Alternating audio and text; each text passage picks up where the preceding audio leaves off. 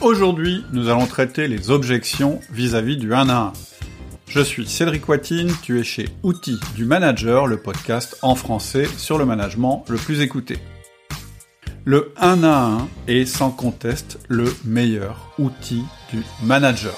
J'en parle depuis douze ans et je ne connais pas un seul manager qui soit revenu en arrière après avoir mis en place de manière correcte le un à un. D'ailleurs, pour le mettre en place dans les meilleures conditions, j'ai créé une formation de quatre-vingts minutes qui te donne tous les fondamentaux, la méthode complète et concrète pour mettre en place rapidement cet outil sans tomber dans les pièges classiques que je connais très bien. Pour trouver cette formation, deux solutions, tu trouveras un lien en description ou bien tu peux aller sur le site outils du manager point com, tu cherches dans les formations, ça s'appelle un à un express. Alors le problème qu'on rencontre quelquefois quand on veut mettre en place dans notre structure les un à un, il peut provenir des cadres ou des managers qui peuvent refuser de le mettre en place et donc de te présenter leurs arguments, c'est-à-dire leurs objections pour ne pas mettre en place cet outil. Aujourd'hui, avec Jérôme, nous échangeons sur ce sujet essentiel. Comment faire tomber les objections d'un manager qui refuserait de faire les un à un avec ses collaborateurs? Jérôme Veneziani est associé chez Goood, c'est un collègue de Barbu Bavard qui est déjà venu deux fois sur le podcast. Jérôme, quant à lui, est coach de manager. Place à notre conversation. Bonjour Jérôme. Bonjour Cédric. Ravi de t'accueillir dans le podcast. Alors avant de passer aux questions, parce que je sais que tu as plein de questions à me poser sur le un à un, est-ce que tu peux te présenter ? Oui, bien sûr. Bah, alors déjà, je voudrais te dire merci, euh, merci beaucoup Cédric de, de, de me recevoir dans, dans ce podcast. Donc je m'appelle euh, Jérôme, euh, je suis euh, coach, consultant et formateur chez Goood. Ok. Alors peut-être Goood, ça te parle peut-être un petit peu puisque tu as reçu euh, un de mes associés, euh, Barbu Bavard, qui s'est présenté euh, il n'y a pas si longtemps que ça. Je pense que euh... je pense que euh, ça dira aussi quelque chose à beaucoup d'auditeurs puisque euh, Barbu Bavard, déjà, il est venu deux fois sur le podcast. Oui. En plus, oui. Euh, il a pris pas mal de formations. Il a fait des témoignages, donc on le retrouve aussi dans les témoignages. Et puis, à chaque fois qu'il vient, je veux dire, il vient pas pour cinq minutes. Donc, euh, à chaque fois... Alors, écoute, je vais essayer, moi, de prendre moins de temps. Bah, déjà, t'es un peu barbu, moins que lui, et t'es peut-être moins bavard, on va voir. On va voir. Je, je vais essayer. De... Je vais essayer. Donc, lui, c'est le bavard, euh... et toi, t'es celui qui parle pas, en fait. Ou le faiseur. Le faiseur, oh, c'est ouais, vache pour lui. Se mettre comme ça. Mais alors, je vais te dire un truc. Euh, moi, il y a un truc auquel je crois beaucoup dans la direction d'entreprise. Euh, c'est vraiment dans la, à la complé... euh, je crois beaucoup à la complémentarité, oui. Tu le sais, et en particulier à la complémentarité entre un visionnaire et un intégrateur. Et, et, et mon petit doigt me dit que lui, il a clairement un profil de visionnaire, et peut-être que toi, tu as un profil d'intégrateur. Je pense que ton intuition est bonne. Voilà, voilà.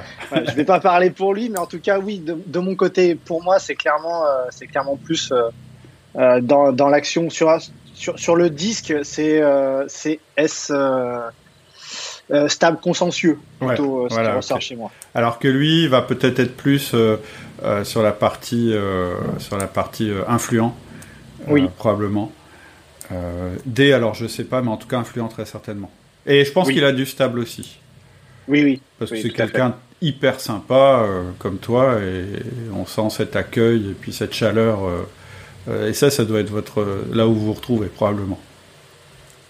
Bref, on commence en divergent. Excuse-moi, donc je te laisse. Euh, je te laisse. Euh... Oui, juste pour les auditeurs, le disque, c'est quoi ? C'est un test comportemental qui permet de classifier les personnes en quatre profils principaux, qui sont évidemment caricaturaux, on n'est jamais sur un seul profil, et les quatre profils, c'est dominant, influent, consciencieux, stable. Euh, et c'est une méthode qu'on utilise beaucoup euh, chez Outils du Manager pour euh, justement faciliter les relations à l'intérieur de l'entreprise, mais aussi l'influence, mais aussi la manière de faire un feedback, et cetera, et cetera.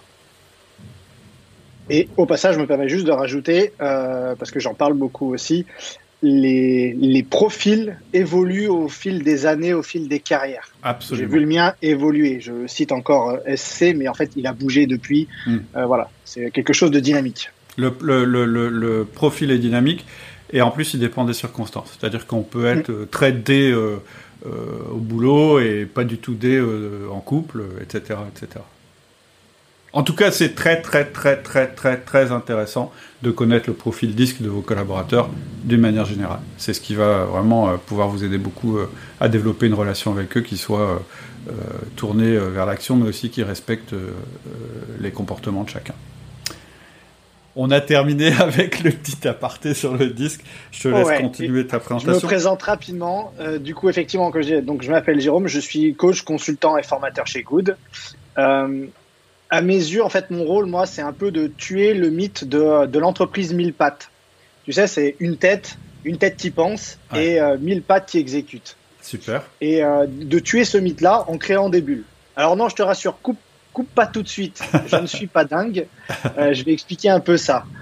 Euh, en fait, ce que je souhaite apporter, euh, c'est, c'est créer un espace sécurisé, une bulle protectrice, en fait, pour permettre aux, aux managers de changer leur regard sur le management, mm-hmm. euh, mais surtout d'oser, euh, d'oser passer à l'action, en fait, petit pas par petit pas, en limitant les enjeux. Mm-hmm. Parce qu'en fait, j'ai vraiment la conviction que c'est en osant faire, mm-hmm. d'abord sans enjeu, pas à pas, qu'on peut réellement changer, euh, le, qu'on peut réellement changer les choses. Mmh. Et euh, ce faisant, on peut re- changer les choses en douceur, et en fait, ce faisant, euh, qu'on peut réduire un peu le, le gâchis humain que, euh, bah, que l'on voit dans les entreprises, euh, dont fait partie le management, mais pas que. Mmh. Euh, voilà. Okay, bah, écoute, voilà un peu qui je suis et ce en quoi je crois. Alors, je ne vais certainement pas couper, parce qu'on a la même conviction. Euh, d'abord, ce que tu as dit, c'est que le management, ça se fait petit à petit, et ça, je suis cent pour cent d'accord. Par contre, c'est une, une force énorme. C'est un petit peu comme les plaques tectoniques. Ça bouge pas très vite, mais quand ça bouge, ça, ça, ça change absolument les choses. C'est absolument fondamental dans une entreprise.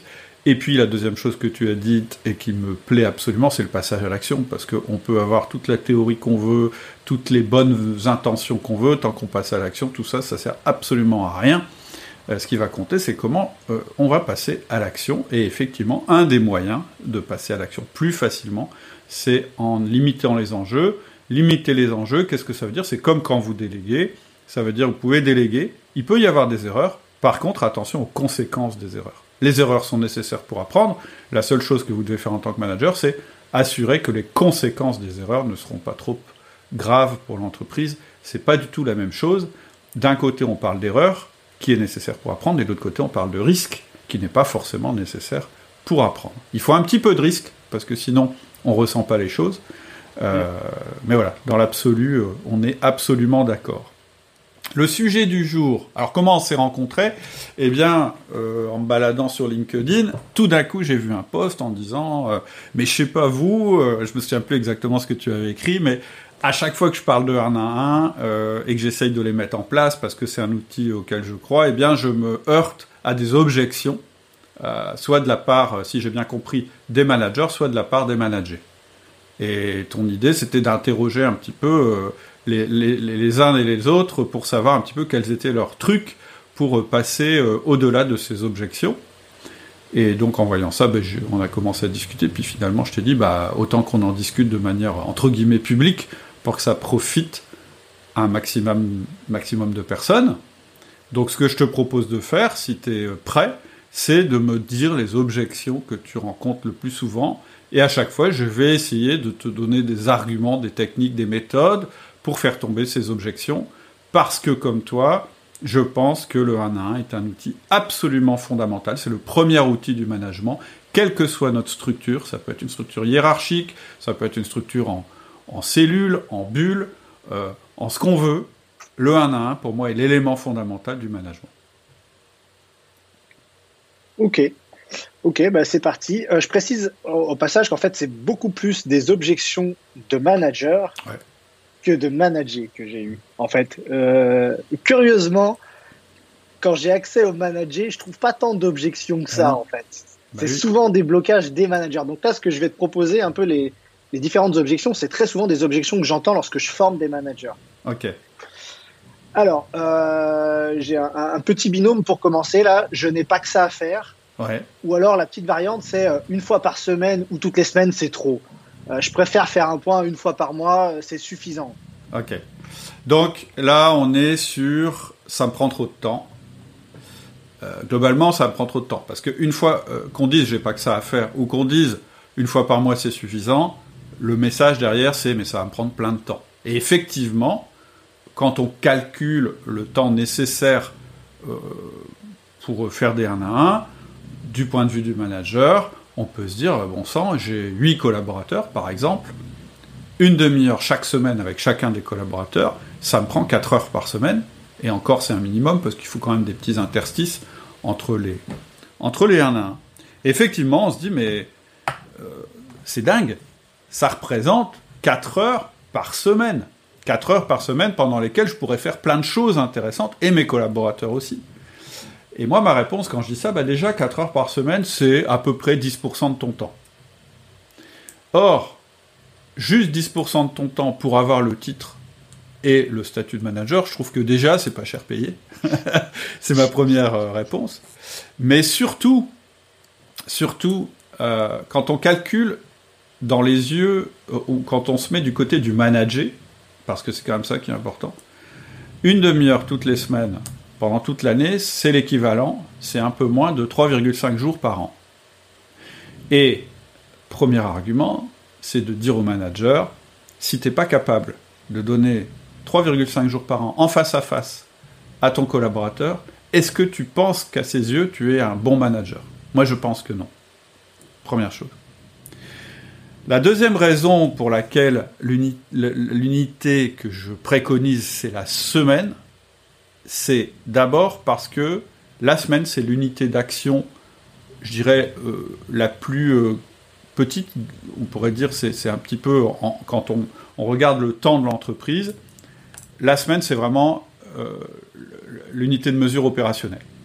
C'est-à-dire que, euh, et puis d'ailleurs, c'est comme ça qu'on a euh, d'ailleurs séparé l'année dans nos civilisations, et quasiment dans toutes les civilisations au monde, on a dit, on va, on, c'est par semaine, il y a le dimanche qui revient, et cetera. Donc première chose, c'est l'unité d'action d'entreprise, et c'est important, parce qu'on va voir que si jamais on a une unité qui est plus importante, eh bien, on va perdre, en réalité, l'investissement qu'on a fait, puisque euh, il va se passer des choses, trop de choses entre les un à un, et il y aura probablement des interruptions qui vont être nécessaires, puisque il y aura euh, le temps opérationnel, qui se, trop de temps opérationnel qui se sera écoulé entre les deux un à un. Première chose. La deuxième chose, c'est que la mémoire fonctionne aussi par semaine. C'est-à-dire que si je te demande ce que tu as fait la semaine dernière, tu n'auras pas trop de mal à me répondre. Si je te demande ce que tu as fait dans deux semaines, il va falloir que tu sortes peut-être ton agenda ou que tu réfléchisses. Si je te demande ce que tu as fait dans trois semaines, là, clairement, tu vas devoir sortir ton agenda. Si je regarde en avant, si je te demande ce que tu as prévu de faire la semaine prochaine, en général, tu vas savoir me répondre très vite. Ce que tu as prévu dans deux semaines, ça va être plus compliqué. Ce que tu avais prévu dans trois semaines, ce ne sera pas possible sans recourir à des outils qui vont aider ta mémoire.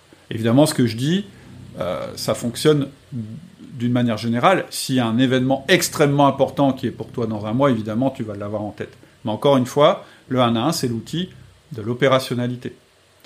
Et puis, l'autre chose, c'est que si tu fais un point une fois par mois, et je pense que c'est l'argument... Parce que ce que je t'ai donné pour l'instant, c'est vraiment des espèces d'arguments rationnels, un peu culpabilisants. Il y a un autre argument, c'est celui de dire que, en fait, il y a une, une, comment je vais dire, une relation entre la durée et la fréquence. Plus ta fréquence est élevée, moins la durée de l'entretien sera longue. Et vice-versa. C'est-à-dire que si tu fais un point une fois par mois, tu, tu vas avoir un point qui va durer très longtemps. Et comme il est long, il va être peu efficace. C'est vrai pour les réunions, c'est vrai pour les un à un. Plus la durée est longue, plus on va au-delà de la demi-heure, plus, euh, eh bien, moins on est efficace, plus on est fatigué, euh, et cetera, et cetera. Alors que, à la semaine, tenir la demi-heure, c'est très facile. Voire moins, on y viendra probablement. Mais voilà mes arguments par rapport à ça. Premier argument, c'est bah finalement, c'est dix pour cent de ton temps. Si tu peux manager une équipe en utilisant dix pour cent de ton temps, franchement, c'est, c'est pas cher payé. Et euh, d'autre part, euh, pour ton collaborateur, c'est extrêmement important de savoir qu'il va avoir ce point d'ancrage dans sa semaine, qui représente trois virgule cinq jours par an, ce qui n'est pas beaucoup, mais ce sera une relation forte entre vous deux pendant une demi-heure, donc ce sera très efficace. Il y a d'autres aspects, j'y reviendrai, je pense, dans, dans les questions euh, suivantes que tu vas me poser. Alors, pour aller dans ton sens, euh, donc nous, on l'a mis en place, évidemment, chez, chez, chez Goood, et, euh, et le, le témoignage qu'on me fait sur la fréquence, en fait, jamais personne ne m'a, ne m'a dit que euh, ils voulaient plus long. Quand je demande aux managers, euh, ils m'ont jamais dit qu'ils voulaient euh, une fréquence différente en fait. Ils m'ont dit mais c'est ta fréquence surtout, ne vous la ne changez pas, ouais. Elle est idéale parce mmh. que plus ça ferait réchauffer. Je te cite te texte, ouais. texto le, le, le, le wording la, la phrase. Si on mettait plus, ça ferait du réchauffé. J'aurais besoin de me replonger dans dans des choses. Alors quand on parle de choses agréables, pourquoi pas, mais quand on parle de, de choses qui m'ont un peu déplu dans la semaine, j'ai pas envie deux semaines après de m'y replonger dedans. Exact. Effectivement. Et tu l'as bien noté. Ouais, c'est encore chaud. C'est live. Voilà. C'est la notion de mémoire dont je parlais tout à l'heure. Exactement. C'est mmh. encore présent. Et, euh, et là, en témoignage en tant que manager, effectivement, ça a permis de diminuer les interruptions de manière drastique parce Exactement. que une fois qu'on prend ce réflexe de dire attends, on se voit une fois par semaine, machin. Prends l'habitude de mettre les points et puis de me dire là, quand on se revoit dans la semaine. Effectivement, ça laisse des moments de travail qui sont du coup bien plus concentrés parce qu'en fait, il y a beaucoup moins d'interruptions. Exactement. Et puis, tu vois deux choses par rapport à ce que tu dis. La première chose, c'est que c'est beaucoup plus facile de tenir un rendez-vous quand il est toutes les semaines que quand il est toutes les deux semaines. C'est-à-dire que quand il est toutes les semaines, tu sais que ton lundi à telle heure, tu as ton rendez-vous et c'est tous les lundis que c'est comme ça. C'est sacralisé. Euh, le, le un à un est toujours programmé à l'avance, c'est-à-dire qu'il n'est pas, d'ailleurs pas programmé à l'avance, il est programmé pour toute l'année. C'est tous les lundis à quinze heures, je rencontre euh, Jérôme, et c'est comme ça, ça ne changera pas, c'est rassurant pour tout le monde. Ça permet aussi d'avoir un point d'ancrage, c'est-à-dire se dire, bah tiens, au lieu de le déranger, je peux le déranger, je le vois lundi, euh, donc euh, c'est débile de le déranger, euh, on est vendredi, euh, voilà, il ne va rien se passer pendant le week-end, je lui en parlerai lundi.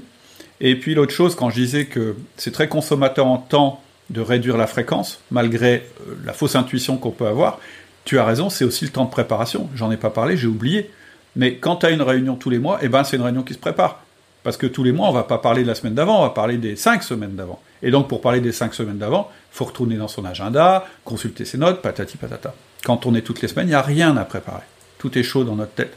L'entretien de un à un ne se prépare pas. Ok.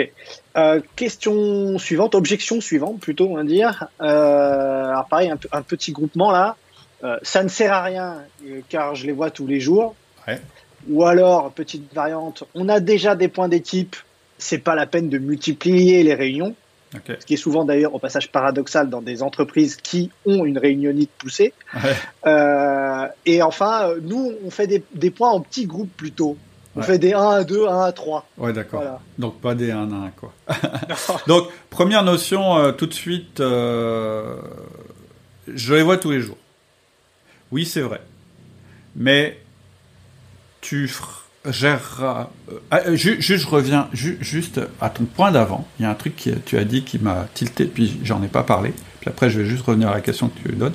C'est intéressant quand ton manager te fait des objections en disant « mais moi, je vais pas faire... » Des, des un à un avec mes collaborateurs parce que c'est trop fréquent. Et le même manager te dit, mais surtout moi, mes un à un, tu changes pas la fréquence. Tu vois ?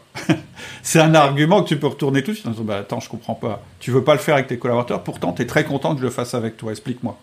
Et là, en général, il a plus de, un peu de mal à, à l'expliquer. Euh, quand on a commencé les un à un, en général, on revient pas en arrière. Alors, je reviens. Euh, je, ça ne sert à rien parce que je les vois tous les jours. Euh, en réalité, c'est vrai, tu les vois tous les jours, et quand tu les vois tous les jours, tu es dans le travail avec eux. C'est-à-dire que quand tu les vois tous les jours, tu as ta casquette d'exécutant qui travaille avec ses équipes. Un manager, il a jamais à la fois... Euh, en fait, je connais aucun manager qui fasse du, du management cent pour cent de son temps. En général, et euh, je dirais dans quatre-vingt-dix-neuf pour cent des cas que j'ai rencontrés, un manager, c'est quelqu'un qui manage et qui a un rôle d'exécutant, et qui, souvent, aussi a un rôle de stratège. Et donc, moi, j'aime bien appeler ça les trois casquettes du manager. Et euh, le problème, quand tu dis « bah non, mais je les vois tous les jours, donc je les manage », c'est que c'est faux. En fait, quand tu les vois tous les jours, tu travailles avec eux. C'est pas la même chose. Tu es dans ta casquette d'exécutant. Quand tu fais ton un à un, tu mets ta casquette de manager. Et c'est clair pour les deux. Pour toi et pour l'autre. Tu changes de posture. Tu as ritualisé la posture. Et c'est extrêmement important de la ritualiser. Pourquoi ? Parce que de cette manière-là, tu es bien sûr que tu as fait du management chaque semaine. Donc tu peux mesurer ton management. Comment on mesure son management ? Bah, est-ce que j'ai fait mes un à un ? Si je ne les ai pas fait, je n'ai pas fait de management. En tout cas, pas bien. Quand euh, tu euh, ritualises les choses et que tu fais ça avec chacun de tes collaborateurs, tu assures aussi d'être juste dans ta répartition du temps avec chacun. Ça t'évite de tomber dans un des deux biais classiques. Je passe du temps avec des gens qui ont des problèmes ou je passe du temps avec mes meilleurs performeurs. Si tu passes que du temps avec les gens euh, qui posent des problèmes, tu envoies le message à ton équipe, si vous voulez avoir mon attention, il faut que vous ayez des problèmes. Donc ils vont s'adapter et ils vont avoir des problèmes. C'est pas tellement ce que tu as envie quand tu es manager. Par contre, si tu passes que du temps avec les gens, les meilleurs performeurs et ceux qui te plaisent le plus, eh bien, ça va mal se passer un jour ou l'autre avec ceux qui vont moins bien. Euh, c'est le dicton qui dit « si tu ne t'occupes pas du management, le management s'occupera de toi ». C'est-à-dire que tu vas avoir des problèmes qui vont grossir, tu ne vas pas les voir arriver, et quand ça va te péter à la figure, ça va te prendre beaucoup, beaucoup, beaucoup de temps à résoudre. Donc ça, c'est pour répondre à l'argument « ça ne sert à rien parce que je les vois tous les jours ». L'autre argument qui rejoint aussi celui des points d'équipe, celui des petits groupes, c'est que euh, ce n'est pas la même chose de parler à plusieurs personnes et de parler à une seule personne. Quand tu parles à une personne et que vous êtes en tête à tête, et c'est pour ça que j'insiste sur la notion de un à un et pas de un à deux, un à trois ou je sais pas quoi, c'est que là, tu vas pouvoir t'adapter à la personne. Et là, il faut se mettre dans la position du manager et puis réfléchir un petit peu. Est-ce que, quand t'es pas, si tu as des frères et sœurs, est-ce que, qu'est-ce que t'aimais le mieux ? Quand ils t'appelaient par ton prénom, tiens Jérôme, ou par le petit nom qu'ils t'avaient donné, ou est-ce que tu préférais quand ils disaient « bon, les enfants ». Je crois que tu préférais quand ils s'adressaient à toi de manière individuelle et personnelle. C'est pareil, ouais. Oui, oui, j'allais dire oui, c'est clair. C'est pareil pour euh, les profs d'école. On préfère tous un prof qui nous dit « tiens, bah, Cédric, est-ce que tu peux nous parler de ça ? Tiens, est-ce que tu as des difficultés là-dessus, et cetera » qui nous individualise, qu'un prof qui s'adresse en permanence à nous comme à une espèce d'auditoire. Et donc ça, c'est vrai aussi en management, et c'est vrai parce que c'est juste humain. Ensuite, il y a la notion d'intensité. Quand tu es en face d'une seule personne, tu es complètement concentré sur cette personne, tu es adapté à sa personnalité, à sa problématique, et le moment, il est extrêmement important pour elle aussi, parce que tu es totalement disponible et présent pour elle, ce qui n'est pas tout à fait le cas quand tu la vois tous les jours, ce qui n'est pas tout à fait le cas non plus quand tu la vois en équipe. Et puis il y a des profils différents. Il y a des gens en équipe, ils ne s'expriment jamais. Et souvent, c'est les gens qui ont les plus, choses les plus intéressantes à dire. Donc, c'est très intéressant de les voir euh, en face à face.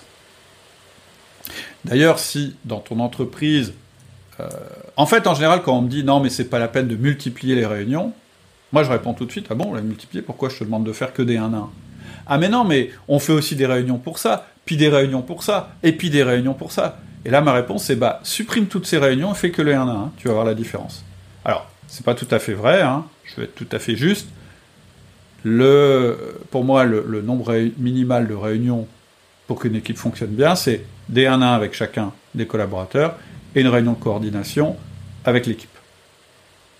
En plus des grosses réunions potentielles, et cetera. Mais pour que le quotidien se passe bien, tu as besoin des deux, l'individuel et l'équipe. Mais attention, la réunion d'équipe, ça peut être une demi-heure. C'est pour ça, hein, je dis dix pour cent de ton temps consacré au management, c'est pas cher payé. Oui, pour aller, euh, pour aller dans, ton, euh, dans, dans ton sens, euh,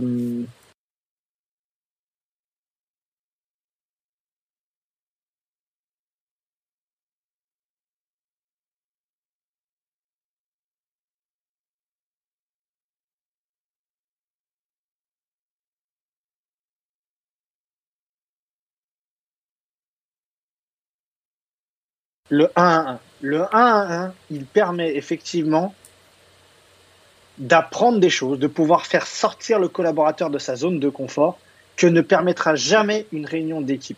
Mmh. Pour l'avoir vraiment euh, vécu, expérimenté, c'est par la relation qu'on arrive progressivement à se permettre de faire des feedbacks qui sont de plus en plus impactants. Faire des mmh. feedbacks positifs, ça tout le monde sait faire. Faire un feedback d'amélioration Euh, qui passe correctement et qui sert vraiment à quelque chose, c'est-à-dire que l'autre n'est pas en opposition sur ce feedback-là. Mmh. Il faut avoir une saine relation. Et cette saine relation, elle se crée par, effectivement, le un à un. C'est le principe en de étant... confiance.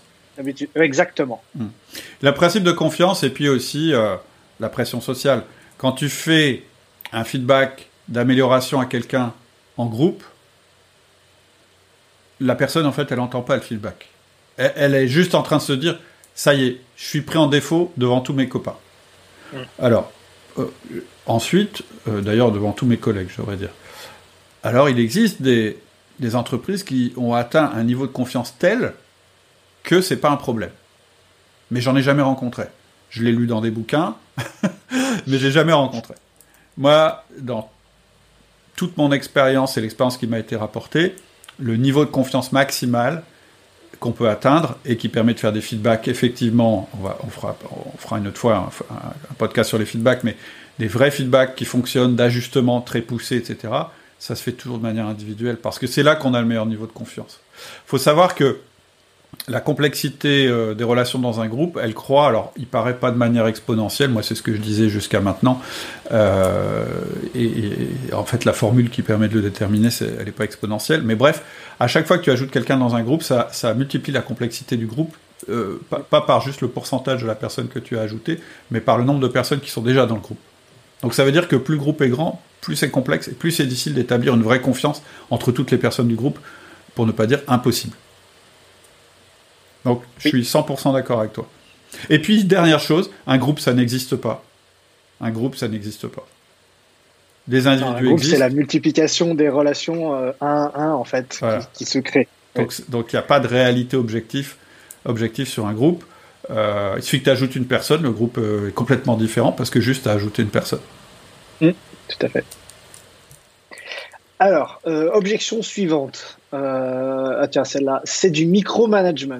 Ouais. Euh, ou alors, moi, je préfère fonctionner de manière plus informelle. Euh, votre un, là, ça a l'air trop... C'est trop cadré. Ouais. Je préfère fonctionner de manière plus informelle en discutant à la machine à café. Je trouve que ça marche bien comme ça. Ouais. Alors, euh, pour aller dans le sens, moi, on, on m'a aussi... J'ai eu une collaboratrice qui a dit, quand on a mis les un à un, euh, moi, je refuse. Euh, euh, bon, euh, moi, moi j'impose hein, le un à un. Donc, euh, on ne peut pas le refuser. Moi aussi, je l'ai imposé. C'est une des seules choses que j'impose dans mon management. Et donc, elle appelait ça euh, « aller à confesse », pour, pour aller dans le sens du, du, du micromanagement. Et pour la petite histoire, euh, au début, elle ne parlait pas, hein, zéro, rien. Elle croisait les bras, elle attendait que ça se passe. Et puis, après un mois, c'était celle qui était la plus difficile à arrêter. On n'arrivait plus à tenir le, la demi-heure. Alors, ce n'est pas du micromanagement. Le micromanagement, c'est... autre chose. Le micromanagement, c'est quand tu imposes le comment à tes collaborateurs d'une manière excessive et que jamais tu leur fais confiance en leur donnant le pourquoi et en les laissant faire sur le comment. On remarque que le, le un à un, ça permet exactement le contraire. Le un à un, il te permet justement de donner de l'autonomie à tes collaborateurs. Pourquoi ? Parce que tu as créé ce que tu... À, en mettant en place les un à un, tu as créé ce que tu as appelé au début du podcast une bulle. C'est-à-dire que tu as dit à ton collaborateur qu'il pouvait être totalement autonome à l'intérieur d'une bulle sécurisée. Cette bulle sécurisée, c'est, elle est donnée par la fréquence du un à un. Moi, ce que je conseille, une fois qu'on a établi euh, la confiance grâce au un à un, c'est de commencer à évaluer nos collaborateurs sur leur autonomie. Et de créer une grille de notation qui peut aller, par exemple, de zéro à cinq. zéro étant, c'est un collaborateur qui est un collecteur de données, c'est-à-dire que non seulement euh, il ne prend aucune initiative et ne fera aucune action, même si je lui demande, par contre, il a quand même un niveau où il me remonte de l'information. Ça, c'est le niveau zéro. Et puis, il y a différents niveaux intermédiaires.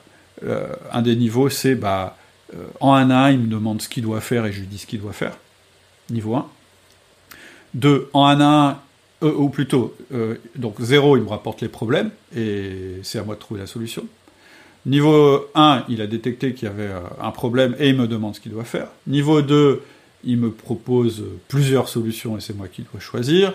Niveau trois, il me propose sa solution, et puis euh, je lui dis oui ou non. Et puis, euh, niveau quatre, euh, il va euh, prendre la décision et me rapporter euh, ce qu'il a fait. Et c'est le niveau que tu veux atteindre avec tes collaborateurs. C'est-à-dire vraiment leur confier la décision qui concerne leur champ de possible, leur, leur, leur, leur mission, c'est-à-dire à l'intérieur de leur mission. C'est ce à quoi tu veux arriver. Et pourquoi je dis que le un à un, ça va permettre ça ? Bah justement, le un à un, ça va permettre à ton collaborateur de ne pas avoir ou de ne pas pouvoir t'interrompre pendant la semaine et de devoir attendre euh, la semaine suivante pour pouvoir te poser des questions. Et petit à petit, ça va se mettre en place. Et c'est là aussi qu'on répond d'ailleurs à la question de dire « Oui, mais attends, c'est le délire. Euh, quatre heures par semaine, je peux pas. J'ai pas quatre heures par semaine. » Mais en fait, tu les as déjà. Tu les dépenses déjà, tes quatre heures par semaine. Elles sont consommées bien au-delà par toutes les interruptions qui existent parce que tes collaborateurs ne sont pas autonomes. Et donc, en compartimentant ce temps, tu, pré- tu, tu permets qu'il y ait moins d'interruptions. D'ailleurs, si jamais... Quand tu mets en place l'un à un, tu continues à avoir des interruptions, ça ne veut pas dire qu'il faut arrêter l'un à un. Ça veut dire qu'il faut noter pourquoi ton collaborateur t'interrompt. Quelqu'un qui t'interrompt tout le temps, c'est qu'il y a un problème d'autonomie. Et donc, tu vas te servir de ces interruptions pour formaliser la délégation que tu vas travailler avec ton collaborateur. Par exemple, si ton collaborateur t'appelle tous les jours pour te demander des pour te poser des questions sur un sujet, tu vas noter toutes ces interruptions. Puis après, tu vas faire une analyse en vingt quatre-vingts. Tu vas dire, bon voilà, quel, quel est le sujet commun à quatre-vingts pour cent des interruptions ? Et en général, il y a un sujet ou deux. Et donc, au prochain un, tu pourras lui dire, tiens, tu vois, tu m'interromps souvent sur tel sujet. Comment on peut travailler ensemble pour que tu n'aies plus à m'interrompre ? Pourquoi est-ce que tu m'interromps ? Et vous allez pouvoir travailler sur la délégation.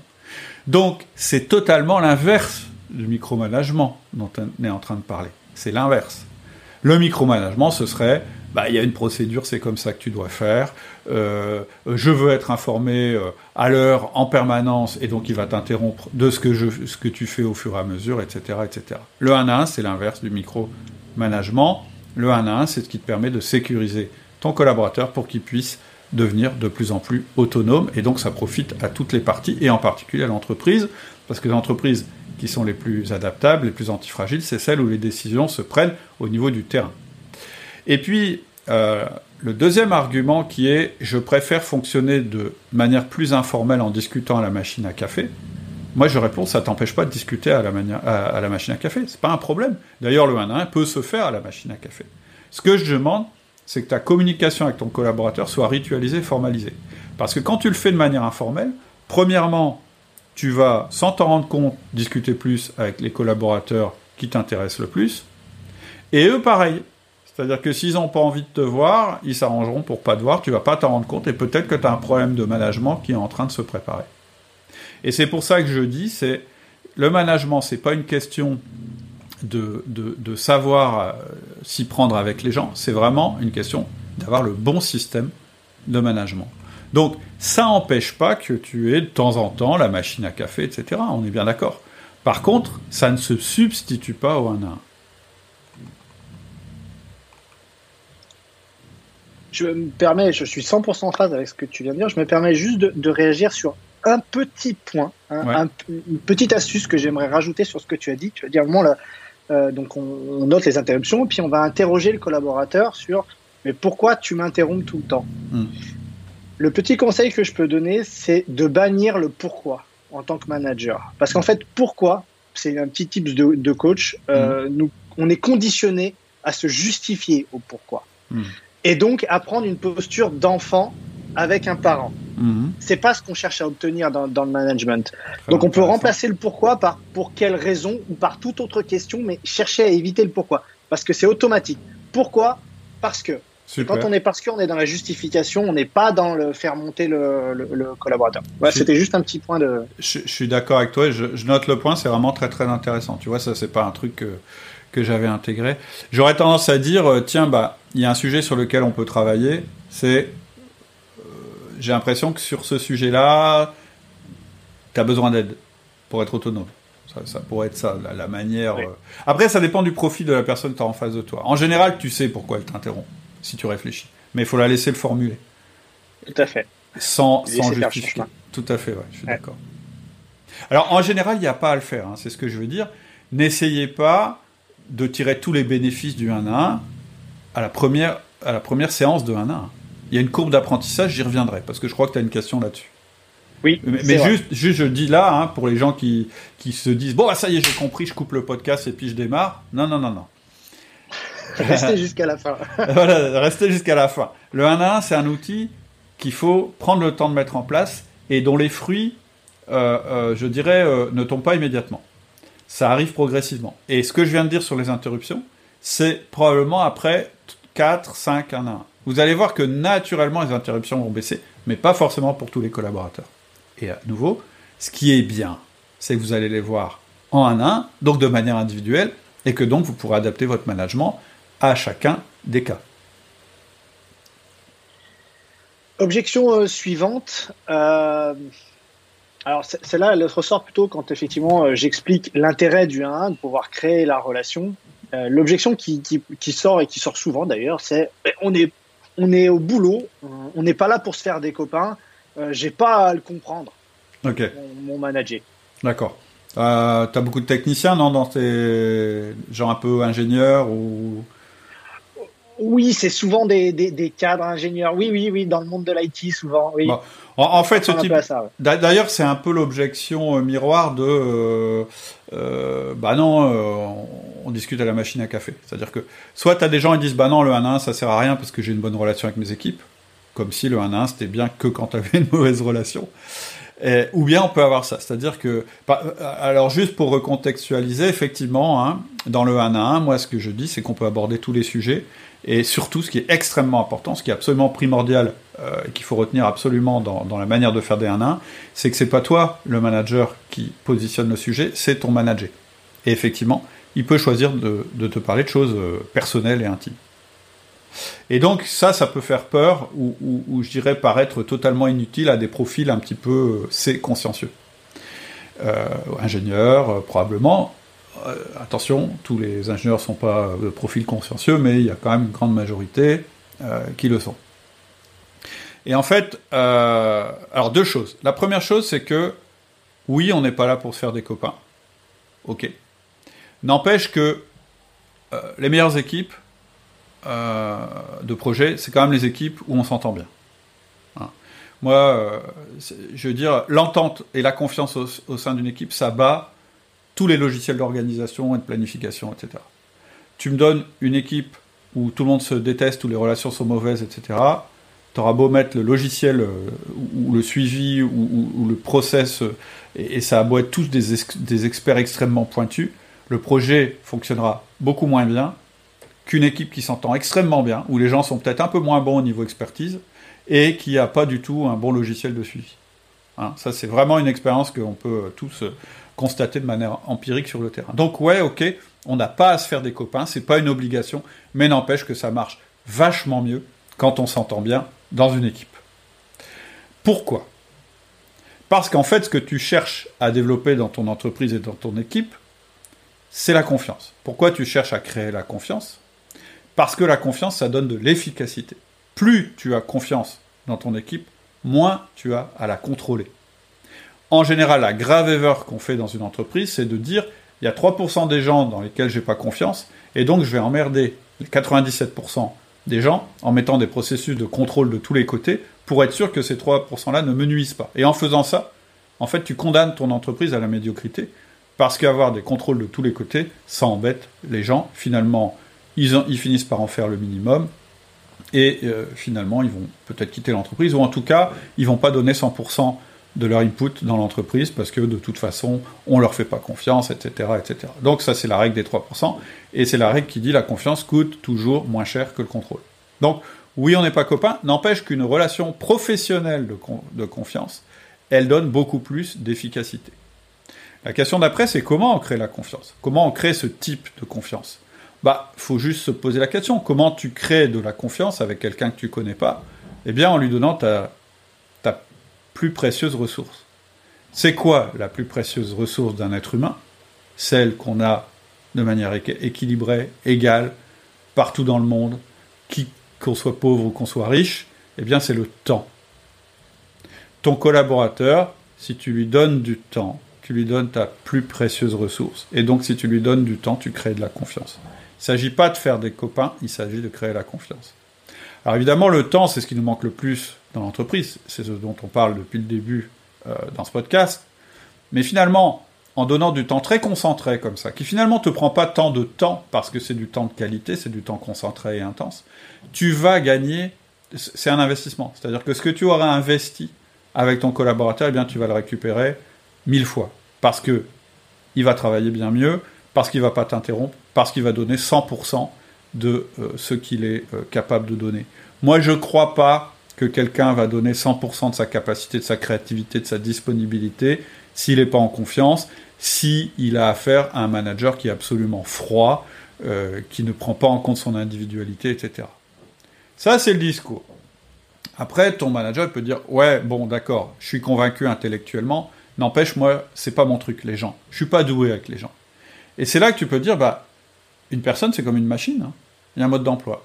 Il faut juste trouver le mode d'emploi. » Et à partir du moment, en tant qu'ingénieur, tu vois la personne non plus comme quelqu'un avec qui il faut copiner, ou avec qui il faut faire des blagues salaces, ou avec qui il faut livrer ses sentiments. À partir du moment où tu le vois comme quelqu'un dont il faut que tu trouves la clé, une énigme, euh, euh, un logiciel, euh, une machine, à partir du moment où tu essayes de trouver le mode d'emploi, ça devient beaucoup plus intéressant. Et les plus passionnés que je connaisse sur le sujet, c'est-à-dire trouver le mode d'emploi de tes collaborateurs un à un parce qu'ils sont tous différents, eh bien c'est, souvent c'est des ingénieurs. Parce qu'en fait, finalement, quand ils comprennent que c'est pas une histoire de, euh, je dirais, de copinage ou, ou, ou de gut feeling, même si ça existe, à partir du moment où ils disent « Bah ouais, en fait, finalement, euh, c'est vachement intéressant, cette énigme à résoudre », eh bien, ça change complètement leur, per- leur perspective. Et donc, c'est ce que je conseillerais à un manager de manager qui a des, plutôt des scientifiques dans son équipe. C'est un, de leur démontrer à quel point avoir une bonne entente, avoir de la confiance, c'est efficace dans un système. Et deux, de leur expliquer, de leur donner les outils pour comprendre les autres. Et c'est quoi les outils pour comprendre les autres? En premier lieu, c'est le, le modèle D I S C, par exemple. Et c'est pour ça que j'ai écrit un petit, le, le petit bouquin euh, qui est télé, euh, disponible en téléchargement sur le site. Il s'appelle « Le mode d'emploi des autres ». C'est quoi le mode d'emploi de mes collaborateurs? Je vais craquer le code de mes collaborateurs pour les faire collaborer. Et ça, c'est pas du copinage, c'est juste du management. Absolument. Euh, pour euh, compléter un peu le on n'est pas copains, euh, on n'est pas copains, mais quand même, on est humain. Ouais. Et avant tout humain. Et l'humain est un être profondément social, social et sociable. Euh, et on le voit bien avec les crises là, qu'on a eues. La, la crise du Covid a quand même bien montré ça avec les confinements. Même ceux qui ont une tendance très introvertie, presque, euh, presque ours des cavernes, Euh, ils ont ressenti euh, le, le besoin, effectivement, le manque, le besoin de pouvoir échanger, d'avoir une relation. Mmh. Donc, on n'est pas copains, mais on est humain. Et si on veut pouvoir... Le management, c'est l'art de faire travailler des humains. Donc, euh, on est obligé quand même de, de se mettre, effectivement, dans le mode d'emploi de l'autre. Tout à euh, fait. Tu le disais. Ouais, et puis tu vois, alors il y a plein de théories là-dessus, et quand on commence à s'y intéresser, bah, ça y est, on a franchi le pas, et ça y est, on, on commence à devenir un vrai manager. Quand je te dis... Euh, Le meilleur moyen de, de générer de la confiance, c'est de donner son temps. C'est juste le principe de réciprocité qui est complètement intégré dans l'être humain. C'est-à-dire que c'est pas juste culturel, le principe de...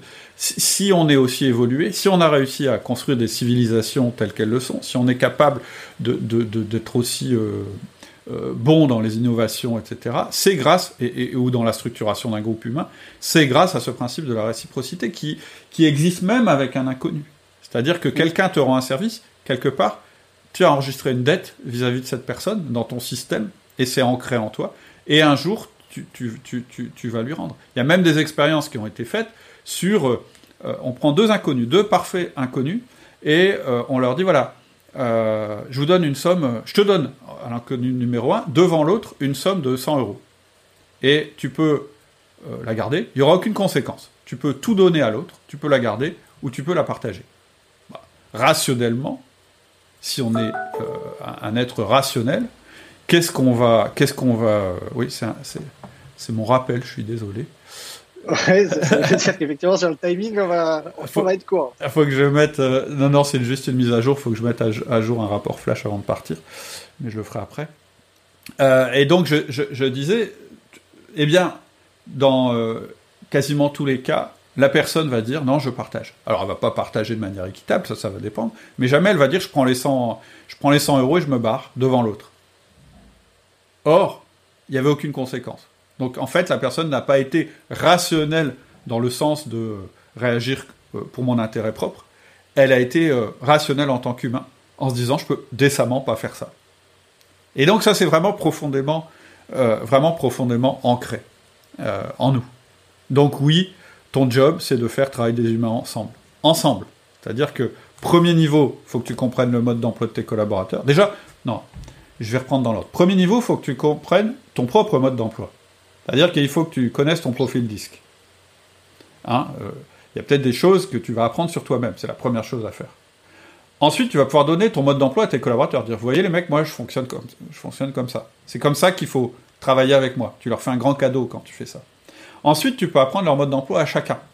Parce que du coup, toi, tu vas pouvoir aussi t'adapter à chacun. Et enfin, là, c'est le, le nec plus ultra, tu vas apprendre à faire collaborer les tempéraments entre eux, voir les complémentarités, voir que Janine, bah, tu la mets avec Jean-Marc parce que, en fait, pour plein de raisons, en fait, que tu ne pourras apprendre qu'en faisant des un à un et en connaissant profondément les personnes.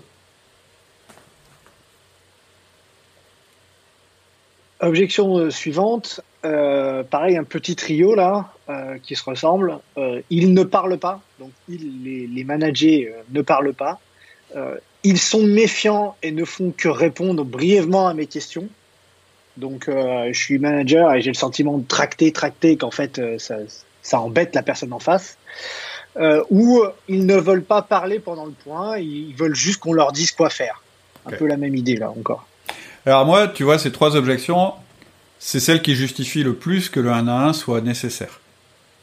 Justement, parce qu'ils ne parlent pas, parce qu'ils sont méfiants, parce qu'ils ne répondent que brièvement à tes questions, parce qu'ils ne veulent pas parler pendant le point, parce qu'ils veulent juste qu'on leur dise quoi faire, tu dois faire des un à un. En tant que manager, il y a trois pouvoirs dans l'entreprise. J'y reviendrai peut-être, le pouvoir d'autorité, les, le, l'autorité de compétence et l'influence. Celui qui fonctionne le mieux, c'est l'influence. Je pourrais expliquer après, mais on a un podcast là-dessus, ça s'appelle « Les trois pouvoirs euh, ». En fait, quand tu es nommé manager, ce que tout le monde voit, en fait, c'est ton autorité euh, hiérarchique. On se dit, ça y est, il est manager, c'est le boss de l'équipe, il a ses galons, et cetera. Et donc, effectivement, la première fois que tu vas faire des entretiens avec tes collaborateurs, ils vont peut-être être un petit peu euh, impressionnés.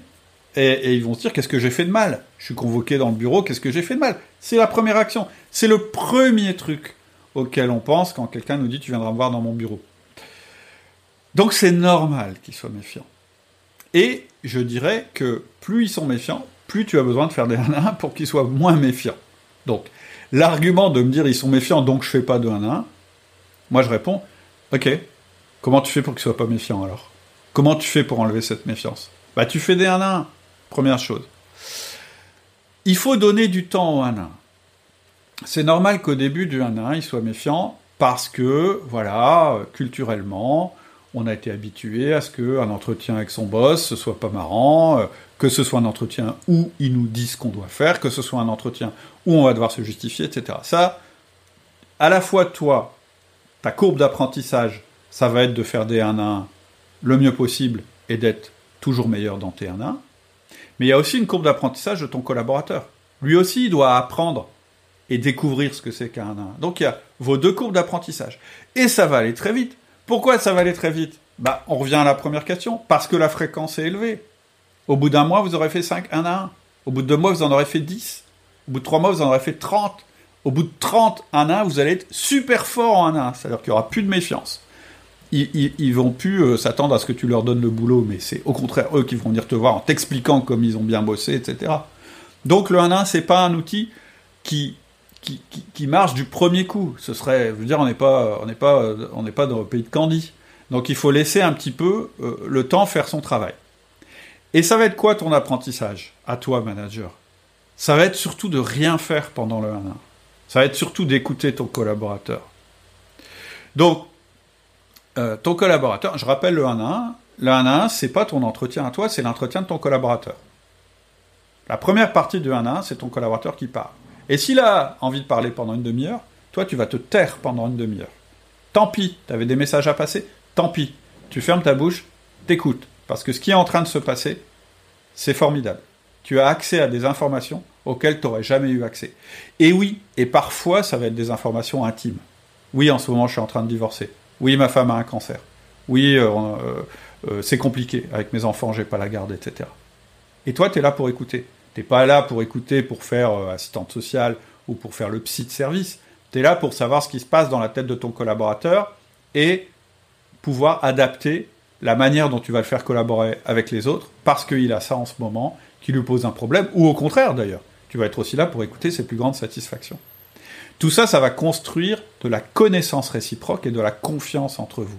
Donc, oui, ils ne veulent pas parler pendant le point. Oui, ils veulent juste qu'on leur dise quoi faire. Alors, qu'est-ce qu'on fait quand le collaborateur dit rien ? Quand il s'assied devant nous, qu'il croise les bras et puis qu'il dise « Bah non, moi, j'ai rien à dire. » Bah, on dit « Ok, donc euh, tout va bien ?»« Ouais, ouais, tout va bien. Euh, ça se passe bien, le projet, machin, t'as rien à me dire sur le sujet. »« Ouais, ouais. Donc, ta vie est parfaite. » »« Oui. » Bah, une fois que t'as posé ces trois quatre questions, tu passes à ton message. Tu dis « Bah, moi, j'avais ça à te dire. » Et puis, tu donnes ton message. Et si l'entretien dure cinq minutes ou dix minutes, parce que toi, tu n'avais pas grand-chose à dire et que le collaborateur n'avait pas envie de te dire des choses, mais c'est tout.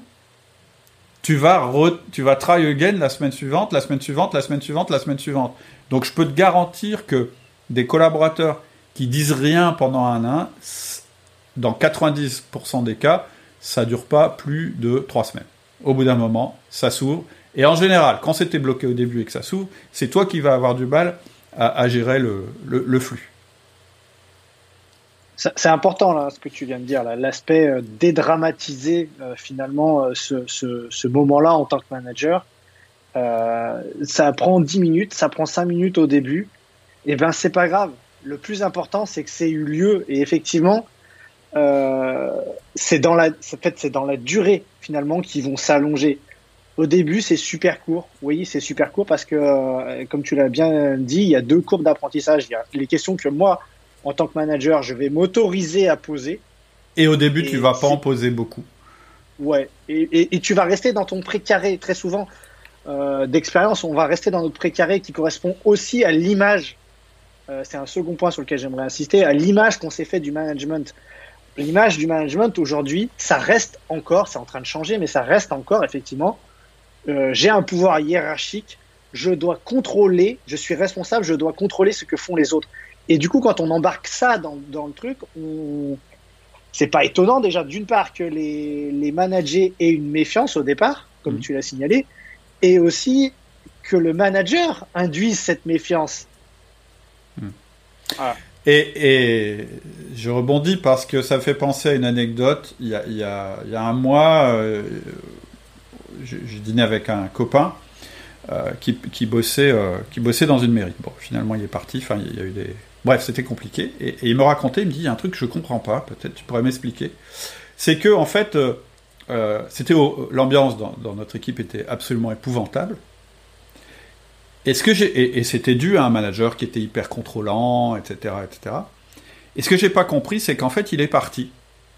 Et il y a un nouveau manager qui est arrivé. Et en fait, ça a continué.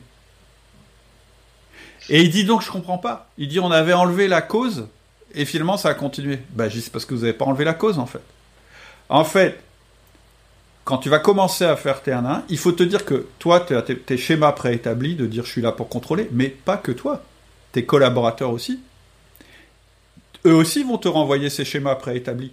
Et si tu fais pas attention, ils vont te réengager dans cette manière de manager, parce que même si ça leur plaît pas, c'est ce à quoi ils ont été habitués. Ils ont été habitués à rendre des comptes, à, à, et cetera. Et ils s'en plaignent. Et ils sortent et ils disent à leurs femmes, c'est dingue, on n'a pas le droit de rien faire. Mais c'est eux qui, qui sont en train de... de si tu, tu les laisses faire, qui sont en train de recomposer, en fait, la culture d'entreprise que toi, tu veux changer.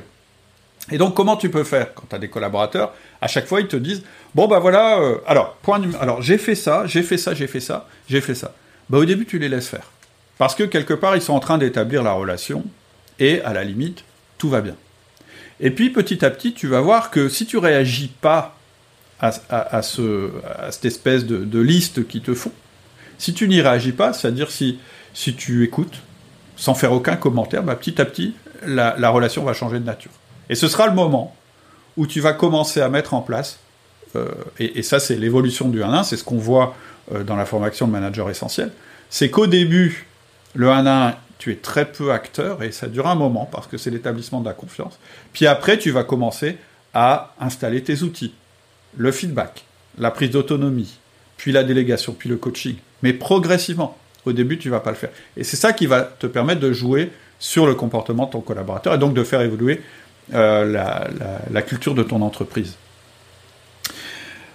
Ce que tu peux mettre en place aussi, d'ailleurs, euh, si tu veux évacuer ce sujet du un à un, c'est de demander à tes collaborateurs de te faire ce que j'appelle un rapport flash, c'est-à-dire de chaque semaine te faire la liste et te la transmettre par mail des choses qu'ils ont faites pendant la semaine. Du coup, bah comme c'est, ça passe via ce petit document qui prend cinq minutes à faire, euh, quinze minutes à faire et cinq minutes à lire, ça vient plus polluer, entre guillemets, ton un à un. Toi, tu vas t'intéresser, et ton collaborateur aussi, juste au sujet, par exemple, qui bloque. Ça, c'est autre chose. C'est pas « je rendais compte », c'est euh, « mince, j'ai besoin d'aide ». Petit tips aussi que je, que je me permets de, de passer. Euh, comme on est... On, tout à l'heure, on parlait du un à un, de la, la fréquence à la semaine qui est dans l'instantanéité, dans le présent. Euh, le petit inconvénient de cette instantanéité, c'est qu'en fait, on a tendance à être tout le temps, du coup, dans l'instantanéité. Et euh, ce qu'on a mis euh, en place euh, chez Goood, ce que j'ai expérimenté, c'est de temps en temps, il y a un, un, un, qui est un peu particulier, qui dure un peu plus de temps, en fait, et je lui, je lui mets une invitation particulière dans l'agenda, je l'appelle un à un temps long. Et dans ce un à un-là, on ne commence surtout pas à parler du présent.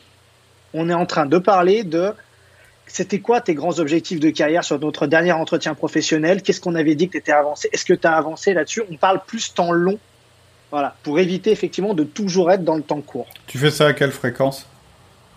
Ah, on fait ça tous les trois mois, une fois okay. Tous les trois mois, c'est pas mal. Alors en fait, ça correspond à, ça correspond à une autre étape en fait. Pour moi, c'est, là on est, on est dans ce que j'appelle entretien de progrès, mmh. euh, qui est un autre outil qu'on utilise chez Outils du Manager et qui correspond en fait à, à ce qu'on appelait avant les entretiens d'évaluation.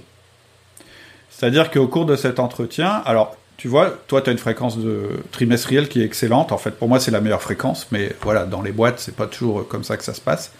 Et en fait, effectivement, c'est le moment où on va parler de la carrière et de l'avenir et de la progression du collaborateur. Mais avant, on fera le bilan de ce qu'il a fait, euh, ce qu'il a réalisé, où il se trouve et vers où il va. C'est une conversation qui est cruciale pour, je suis d'accord, sortir du, du moment présent.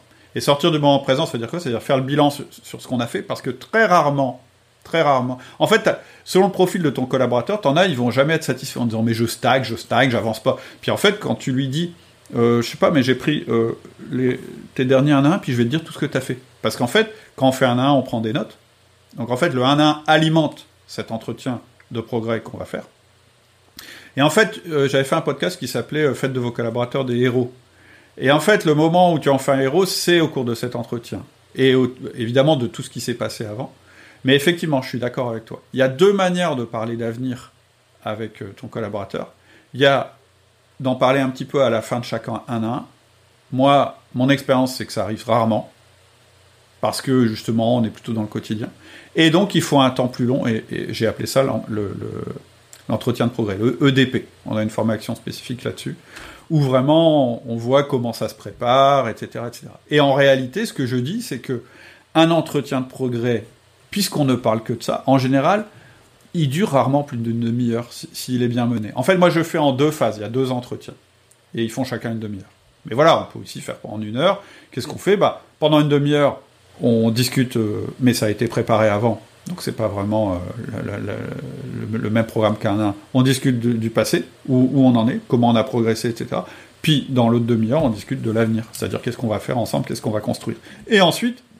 les un à un seront des relais par rapport à cet entretien de progrès, et tes feedbacks seront faits par rapport aux objectifs qu'on s'est fixés pendant l'entretien de progrès, et cetera, et cetera. Mais je suis complètement d'accord avec toi. Sur, euh, pareil, sur le sujet de dédramatiser un peu le un à un, euh, tout à l'heure, tu as évoqué le fait on prend des notes. Oui. Euh, je, je, je peux témoigner de ce que ça fait. Alors, au départ, en tant que, en tant que manager, euh, même si on ne sait pas très bien le mener, rien que d'écouter et prendre des notes, de pouvoir ressortir la semaine suivante en reprenant sa note, dire « bon, alors la semaine dernière, tu m'avais parlé de ça, est-ce que tu as pu avancer, est-ce que ça va ?» et ainsi de suite. Déjà, rien que ça, ça, effectivement, ça ancre quelque chose de se sentir considéré. Et alors, l'effet euh, ultime, euh, j'allais dire, quand, euh, quand euh, à l'entretien annuel ou quand dans, dans les entretiens de progrès, tu reprends effectivement, parce que tu as toutes ces notes, que tu les reprends toi en tant que manager, et que tu es capable de dire, bah, tu vois, finalement, regarde, tu as fait ce que tu appelles, toi, transformer tes, tes, tes collaborateurs en héros. dire, regarde ce que tu as fait, ça c'était vraiment pas mal. Bon, là tu as eu des difficultés et ainsi de suite. Moi j'ai eu des waouh incroyables ouais, ouais. Euh, quand effectivement on leur fait ce cadeau-là. Moi j'en avais fait des mind maps, j'en avais fait des mind maps personnels où je mettais leur tête au milieu et puis je mettais un certain nombre de choses, des succès qu'ils ont eu, des difficultés, des plans de progrès, tout ça. Ils étaient, mais enfin, j'ai eu des, des feedbacks incroyables en tant que, en tant que manager. Et ça renforce encore la relation, ce qui te permet encore de pouvoir effectivement derrière faire remonter de l'exigence, parce que c'est pas de la relation pour de la relation, mais de pouvoir aller challenger les gens sur des choses qui sont encore plus difficiles pour mmh. eux. Et, et d'ailleurs, un héros, c'est pas quelqu'un qui réussit à tous les coups, hein. Loin de là, les meilleurs héros, ceux qu'on préfère, c'est ceux qui galèrent, qui ont des difficultés, mmh. puis qui réussissent, et cetera. Tu vois. Euh, moi, moi, en fait, j'utilise le concept de la courbe en queue de cochon que tu connais peut-être si tu as écouté les podcasts, oui. où je dis qu'une progression n'est jamais linéaire et le rôle du manager, c'est euh, que les moments de régression soient le plus courts possible. Et c'est là qu'il doit aider le plus, euh, à l'aide du feedback négatif ou d'ajustement, euh, son collaborateur. Donc, une progression n'est jamais linéaire. Et, et, et il suffit que tu fasses ton entretien de progrès dans une phase où ton collaborateur il est en phase, euh, je dirais, down, et puis euh, voilà, il va se considérer comme une, euh, voilà, euh, quelqu'un qui va, qui, qui est nul, et cetera, et cetera. Ça, encore une fois, ça dépend du profil. Mais le fait que tu puisses sortir les notes de un à un parce que tu as incarné, je suis en train de te le montrer, euh, malheureusement, on est en audio. Je, moi, je le vois. Moi, ils ont chacun leur bouquin. C'est-à-dire que ça, ça renforce aussi le truc. C'est, c'est, ah, mon boss, en fait, il a mon histoire, en fait. Et finalement, ça, c'est le facteur de rétention dans l'entreprise le plus important. J'ai fait plein de sondages là-dessus dans des boîtes qui pratiquaient le un à un. Le fait que les gens restent dans la boîte, c'est pas le salaire, c'est le un à un. C'est le fait que moi, je compte. Euh, et, et, et c'est prouvé. C'est même écrit. Parce que mon manager, pour lui, il, il se balade partout. Et c'est pour ça que je conseille de prendre des notes sur du papier et, et pas sur un écran, entre autres. C'est que c'est physique, on le voit. Et, et, et, et c'est évidemment ça qui va alimenter tes entretiens de progrès, et cetera. Maintenant, attention, la première fois que tu vas prendre des notes, ça va générer de la méfiance. Et encore une fois, il faut bien l'expliquer aux collaborateurs. Dire non, non, mais moi je le note, parce que comme ça, je n'oublie pas ce que tu m'as dit, et, et je pourrais t'en reparler euh, la semaine d'après. Deuxième avantage de prendre des notes, c'est que quand tu es en train d'écrire et que tu as la tête baissée, tu n'interromps pas ton collaborateur. Euh, parce que, voilà, une des bases du un à un, c'est surtout pas interrompre son collaborateur.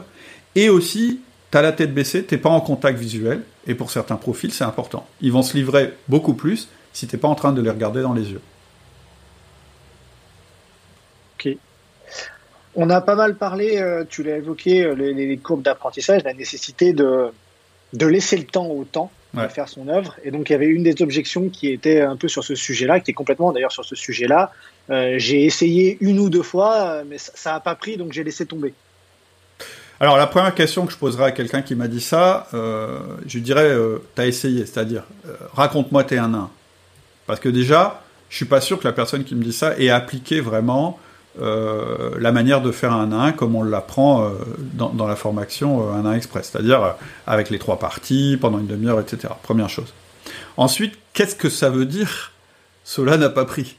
Moi, euh, j'aime bien qu'on soit un peu factuel. Donc, la deuxième question que je poserais à un manager qui me dit ça, c'est de dire « Ok, euh, ça n'a pas pris. » Ça veut dire « Cite-moi quelque chose, décris-moi le un à un, et puis euh, on va regarder ce qui s'est passé. » Et ensemble, tu, et, et là, tu vas me dire pourquoi, euh, au regard de, de ce que tu m'as dit, et là, tu dois être factuel quand tu demandes ça à ton manager. Vraiment lui dire « Non, mais qu'est-ce qui s'est passé ?»« euh, Ça n'a pas pris, pour moi, ça ne veut rien dire. » C'est combien de temps a duré le un à un ? Qui a parlé ? Etc., et cetera. Et du coup, tu vas pouvoir raccrocher ça à toutes les objections qu'on s'est dites précédemment, parce qu'en fait, pour de- argumenter, il faut que tu sois en face de quelque chose de factuel, pas sur un feeling, pas sur une impression, parce que ça, c'est pas activable.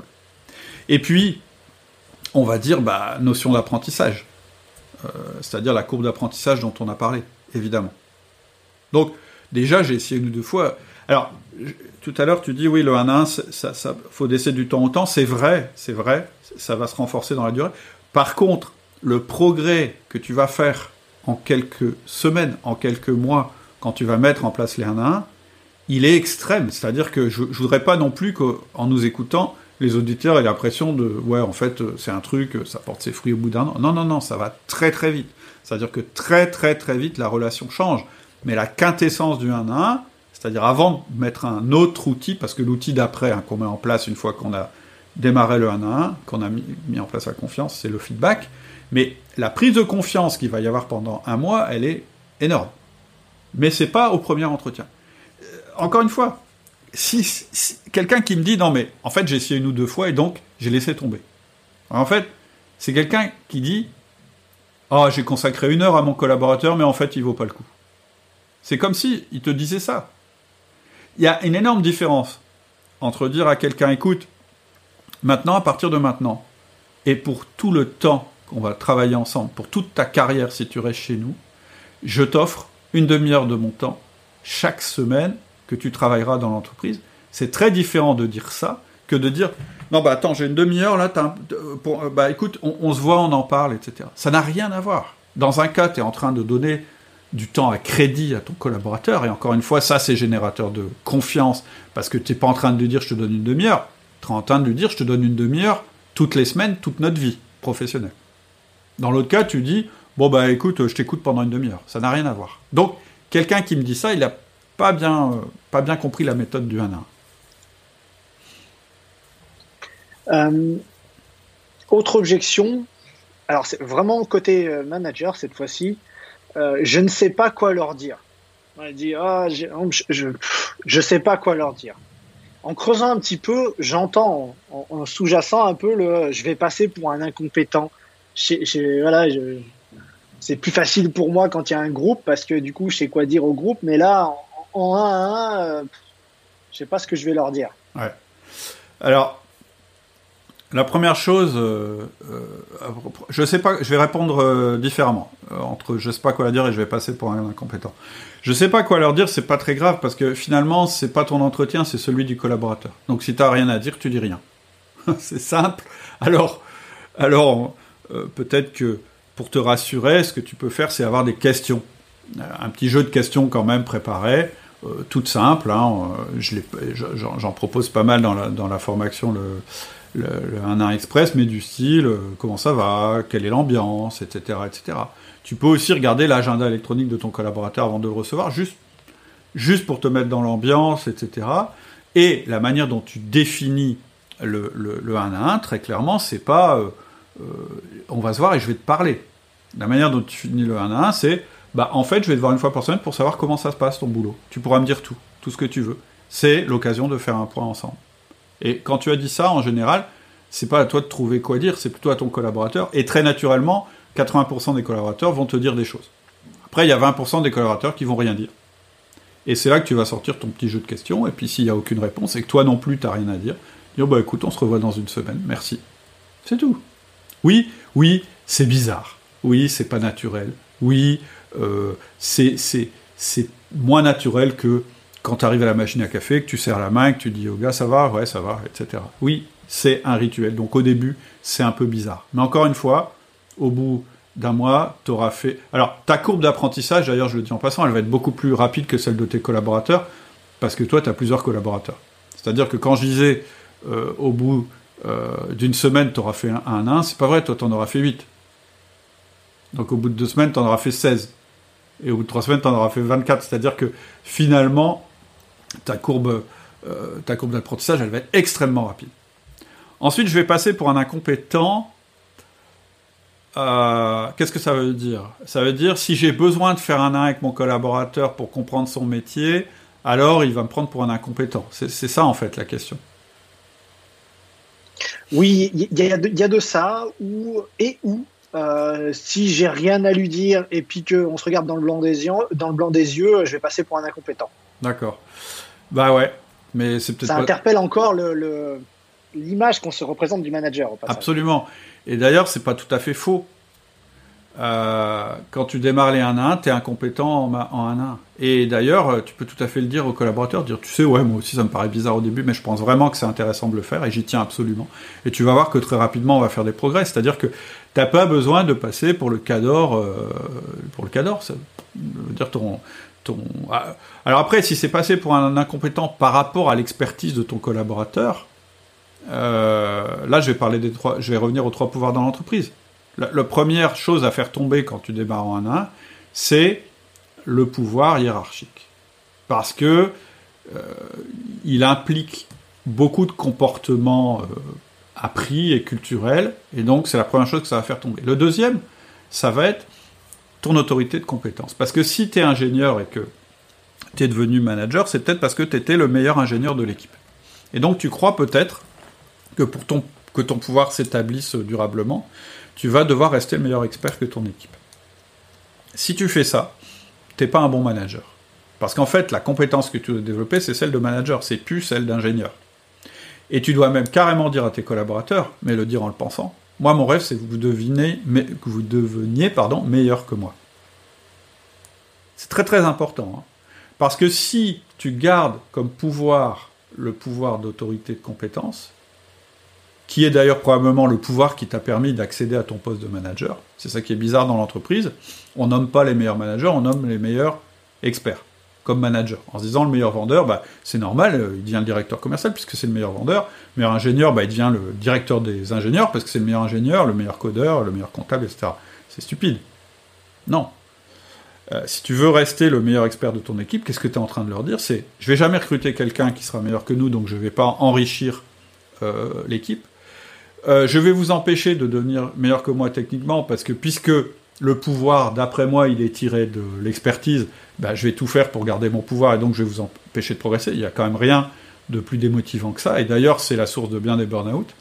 Et en plus, tu vas devenir euh, esclave de ton équipe. C'est-à-dire que, puisque tu veux que tout passe par toi, puisque tu es l'expert, eh bien, tu es une ressource de ton équipe. Ce qui est quand même un comble. Un manager n'est pas la seule ressource de son équipe. D'ailleurs, il ne doit pas être la ressource de son équipe. La ressource de l'équipe, c'est l'équipe. Ça ne veut pas dire que tu n'as pas un rôle d'expert quand tu mets ta casquette d'exécutant. Là, tu peux garder ton expertise. Mais en général, ce qui va se passer quand tu vas devenir un bon manager, c'est que tu vas passer d'une expertise verticale, c'est-à-dire une connaissance très profonde sur un sujet, à une expertise horizontale, c'est-à-dire une, une, une expertise superficielle sur un tas de sujets. C'est là que sont les meilleurs managers. Ils ne sont pas totalement détachés de l'expertise, parce que sinon ils ne comprendraient rien à ce qu'on leur raconte, mais ils sont ceux qui ont la vision la plus, euh, euh, je dirais, horizontale des compétences de leur équipe.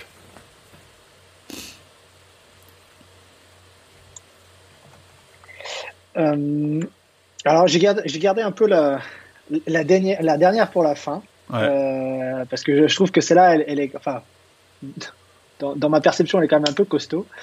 Euh, c'est... Euh,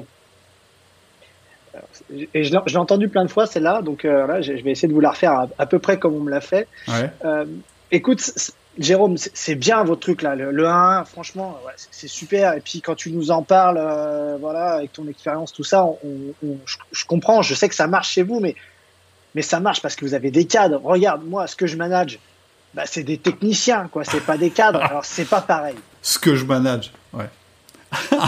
Ouais, ce que je manage, alors ça je le fais un peu, euh, euh, ouais. euh, un peu déformé. Ceux que je manage, ce sont des, des techniciens, c'est pas pareil. C'est pas pareil. Celle-là, je l'ai jamais, je l'ai jamais vraiment compris celle-là. Ouais, mais c'est justement là que va résider le, la réponse. C'est-à-dire, euh, la, la première réponse que tu peux faire, c'est dire, mais toi t'apprécies les un à un. En tant que manager, t'apprécies d'avoir des un à un avec moi. Qu'est-ce qui te fait penser que tes techniciens ne l'apprécieraient pas avec toi? Je comprends pas. En quoi vous êtes différents? Première question. Vous êtes tous les deux des êtres humains. Ouais, vas-y. Alors, euh, pour le coup, c'est euh, des managers que je forme. Ce ne sont pas des managers que je suis moi. D'accord. Et, c'est, et la clé, elle est justement, euh, elle, est, elle est très exactement là. C'est-à-dire qu'eux n'ont pas de... Un... Puisqu'en fait, on vient de les former. On les forme finalement au, au management. Et on leur dit, bah, vous allez faire des un à un dans vos équipes. Mais très souvent, quand je pose la question, je me rends compte qu'en fait, eux, ils n'en ont pas. Mais la question... ils ne savent pas vivre ce que c'est. La question, la... alors cette question-là, moi, quand je, j'intervenais beaucoup en entreprise, en fait, je, je démarrais, euh... en fait, avant de parler du un à un du feedback, je, je demandais aux gens, levez le doigt ceux qui estiment avoir trop d'informations sur leur performance de la part de leur direction. Évidemment, personne ne levait la main. Je leur disais, bah oui, on est tous dans une entreprise en déficit d'information. On veut tous savoir davantage si on performe bien, pas bien, et cetera. On a tous ce manque, on a tous ce besoin. Et donc je leur disais, bah vos collaborateurs, c'est pareil. Si j'avais fait le test avec vos collaborateurs, ils auraient levé. Je veux dire, je prends un groupe de cadres, je prends un groupe de techniciens, je leur pose la même question, en, en l'occurrence une, une question de base, est-ce que tu as assez d'informations sur ta performance ? J'aurais la même réponse. Et d'ailleurs, je leur dis, si vous voulez faire le test, demandez à vos collaborateurs, demandez-leur. Est-ce que vous trouvez que... Alors peut-être comme vous êtes leur supérieur hiérarchique, ils ne vont pas oser vous répondre aussi franchement que vous le faites avec moi. Mais la, la, le besoin en information, le besoin en relation, le besoin en confiance, il n'est pas réservé au cadre. Quel que soit le niveau de la personne dans l'entreprise, pour mieux performer, elle a besoin de cette relation. Donc, moi je questionnerais ça déjà. Première chose. Ensuite, tous les arguments que j'ai donnés, à aucun moment, j'ai dit c'était mieux pour les cadres ou moins bien pour un autre. Ça fonctionne avec tout le monde. La question que tu peux lui retourner, c'est est-ce que tu penses que ton technicien est moins intelligent que toi ? Et en général, les gens vont te dire « Ah oui, oui, je... si je suis le chef, c'est parce qu'ils sont tous des imbéciles. » Alors, si tu réponds ça, c'est de dire « Est-ce que tu sais que ton job, c'est de le rendre plus intelligent ?» En reprenant ces termes, hein, moi, j'aime pas ce terme. Mais tu sais que plus tes collaborateurs seront, entre guillemets, intelligents, plus tu seras un bon manager. Meilleur manager, tu seras. Aujourd'hui, ton entreprise, elle t'évalue plus sur ta compétence, ton travail, ton intelligence à toi. Elle t'évalue sur l'intelligence que tu vas développer dans ton équipe. Donc, en te privant, toi, de cet outil, tu prives euh, ton entreprise de la performance qu'elle est en droit d'attendre. Il y a une expérience qui a été faite au Canada, et je ne retrouve pas, hein, si quelqu'un retrouve les, co- les, les références de cette expérience, je suis vraiment intéressé. Ils, ils avaient, euh, et c'est une, rép- une expérience qui a réellement été faite, et je crois que c'est au Canada ou aux U S A, il y avait deux équipes. Équipe A managée par manager A, équipe B managée par manager B. Les deux équipes ont des grosses différences de performance. L'équipe A cartonne, l'équipe B a vraiment des difficultés, mesurées de manière objective. On échange les managers. Au bout, je crois, de trois mois ou de six mois, je ne sais plus, l'équipe A managée par le manager B est médiocre. L'équipe A B, managée par le manager A, est devenue excellente. La performance de l'équipe dépend du manager. S'il fallait le prouver, ils l'ont prouvé scientifiquement. Donc encore une fois, si tu as un cadre et qu'il a un ingénieur devant toi, tu peux lui parler de cette... Alors ce serait plus valable si j'avais les références, je ne l'ai pas retrouvé, je le cherche désespérément. Si quelqu'un le retrouve, ça m'intéresse beaucoup, vous me l'envoyez sur cédric at outil du manager point com et je le diffuserai. Mais ce qu'il faut lui faire comprendre, c'est que c'est pas seulement un cadeau qu'il fait à ses collaborateurs, c'est un cadeau, un cadeau qui se fait à lui-même. C'est-à-dire que c'est comme ça qu'il va avoir le levier pour transformer son équipe, et c'est ce qu'on attend de lui. Donc c'est presque une obligation. C'est pas juste une possibilité. La question d'après, c'est « Ok, comment tu rends tes mecs meilleurs ? Alors explique-moi, quelle est ta méthode ? Pourquoi c'est pas pareil ?» En fait, j'aime pas le concept d'intelligence, parce que c'est super dur à mesurer. Tu peux aussi le dire, tu peux aussi changer en disant « implication ». Quelqu'un avec qui on a développé une relation de confiance, à qui on fait du feedback, il va être beaucoup plus impliqué que quelqu'un euh, où euh, bah, on ne lui fait pas confiance, euh, on lui demande de suivre des règles, et cetera, et cetera. Ce mec-là, il va s'adapter, il va laisser son intelligence au vestiaire. Il y a l'absentéisme réel, puis il y a l'absentéisme virtuel. Quelqu'un euh, qui, qui, euh, auquel on ne donne pas son attention, eh bien, quand il sera au boulot, il ne sera pas à cent pour cent au boulot. Son corps sera présent, sa tête sera en absentéisme. C'est comme ça que tu peux l'expliquer. Alors, je sais hein, qu'à chaque fois, tu vas avoir des objections, mais la question, ça peut marcher pour des cadres, euh, mais pas avec des techniciens. Pour moi, c'est... Euh... Moi, moi, un des meilleurs managers que je connaisse, il, il gère des magasiniers. Hein. Je veux dire, euh, c'est pas quelqu'un qui... qui... qui gère euh, des équipes euh, de, de cadres, qui elles-mêmes gèrent d'autres équipes, et cetera, et cetera. En fait, ça ne se pose pas en termes de niveau hiérarchique, ça ne se pose pas en termes d'expertise, ça se pose vraiment en termes de, d'humanité, de matière humaine. C'est ce que tu disais tout à l'heure. Et ça doit être ton argument, dire « Ouais, mais ton job, toi, c'est de faire marcher des humains ensemble. Ton outil, c'est le un à un. Il va marcher, c'est des humains. Il va marcher Absolument. Parce que c'est des humains. » Ça interpelle aussi très souvent, en fait, ce que ça renvoie, c'est la vision du monde ah bah, carrément. Euh, qu'a la, la personne en face. Parce que cet argument-là, on dit bien plus sur sa vision à lui de voir oui. le monde que réellement euh, le technicien, il peut pas. On est bien d'accord, est, on est bien d'accord. Mais, mais en tant que coach, tu, à, à moins que tu aies vraiment un degré d'intimité assez fort avec la personne, tu, tu vas pas sur ses fondamentaux, tu vas pas sur ses valeurs, et cetera. Tu, tu, tu lui donnes des outils, et puis... Et en fait, ce qui va se passer, hein, très clairement, c'est que sa vision va changer grâce au un à un. C'est-à-dire oui. que le, le un à un, il transforme pas seulement les collaborateurs, il transforme surtout les managers. Change le système et le... Enfin, change-toi, change quelque chose dans le système, et le système changera. C'est ça. ça euh, c'est, c'est ça, en fait, c'est le cercle vertueux. Quelqu'un qui te dit ça, il a vraiment pas... Euh, il est vraiment pas dans la notion euh, moderne du management. Il est vraiment pas dans la notion du management qui marche bien. En fait, cette personne-là, tu peux lui dire, tu peux aussi lui dire, mais euh, ton job, c'est de développer des héros. Ou tu peux l'aborder autrement. Dire, ok, c'est qui le meilleur de tes techniciens? C'est qui? Ah bah c'est Jean-Pierre. Pourquoi? Ah bah parce qu'il est super. Ouais, mais concrètement, c'est quoi son comportement? Qu'est-ce qui te plaît chez Jean-Pierre? Ah bah euh, euh, il est malin, il est autonome, il est impliqué. Ok, qu'est-ce que ça veut dire concrètement? Cite-moi, cite-moi les, les dernières actions qu'il a faites qui t'ont fait plaisir. Ok. Maintenant, ce Jean-Pierre-là, c'est ton héros. Ton job, c'est de faire de plus avoir que des Jean-Pierre. Pas forcément les mêmes Jean-Pierre, mais d'avoir que des héros dans ton équipe. C'est ça ton job. Est-ce que un entraîneur de basket, il se pose la question de savoir... Est-ce que j'ai, j'ai, j'ai, des, j'ai des joueurs dans mon équipe ou est-ce que j'ai des cadres? Mais non. Il prend son équipe et à l'intérieur de son équipe, il développe des héros qui travaillent ensemble. Eh bien, le manager, qu'il ait des techniciens, qu'il soit euh, le patron du C A C quarante euh, qui gère des hauts potentiels ou qu'il soit euh, un responsable d'usine avec des chaînes de montage, c'est exactement la même chose. L'entreprise du futur, l'entreprise antifragile, c'est celle qui aura...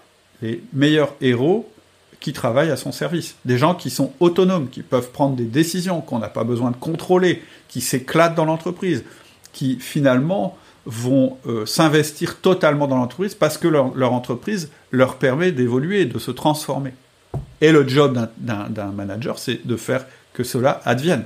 Le manager, aujourd'hui, c'est plus quelqu'un qui contrôle, qui donne des procédures, et cetera. C'est quelqu'un qui accouche les gens, qui, qui les fait évoluer, qui les fait performer dans le sens de l'entreprise. Je sais que je prêche un convaincu, hein, mais, mais voilà, les arguments, ils sont parfois difficiles à trouver, donc il faut essayer beaucoup d'angles en fonction de la personne qu'on a en face de soi. Merci beaucoup, Cédric. Bah écoute, euh... merci pour les questions. Je pense que c'était riche.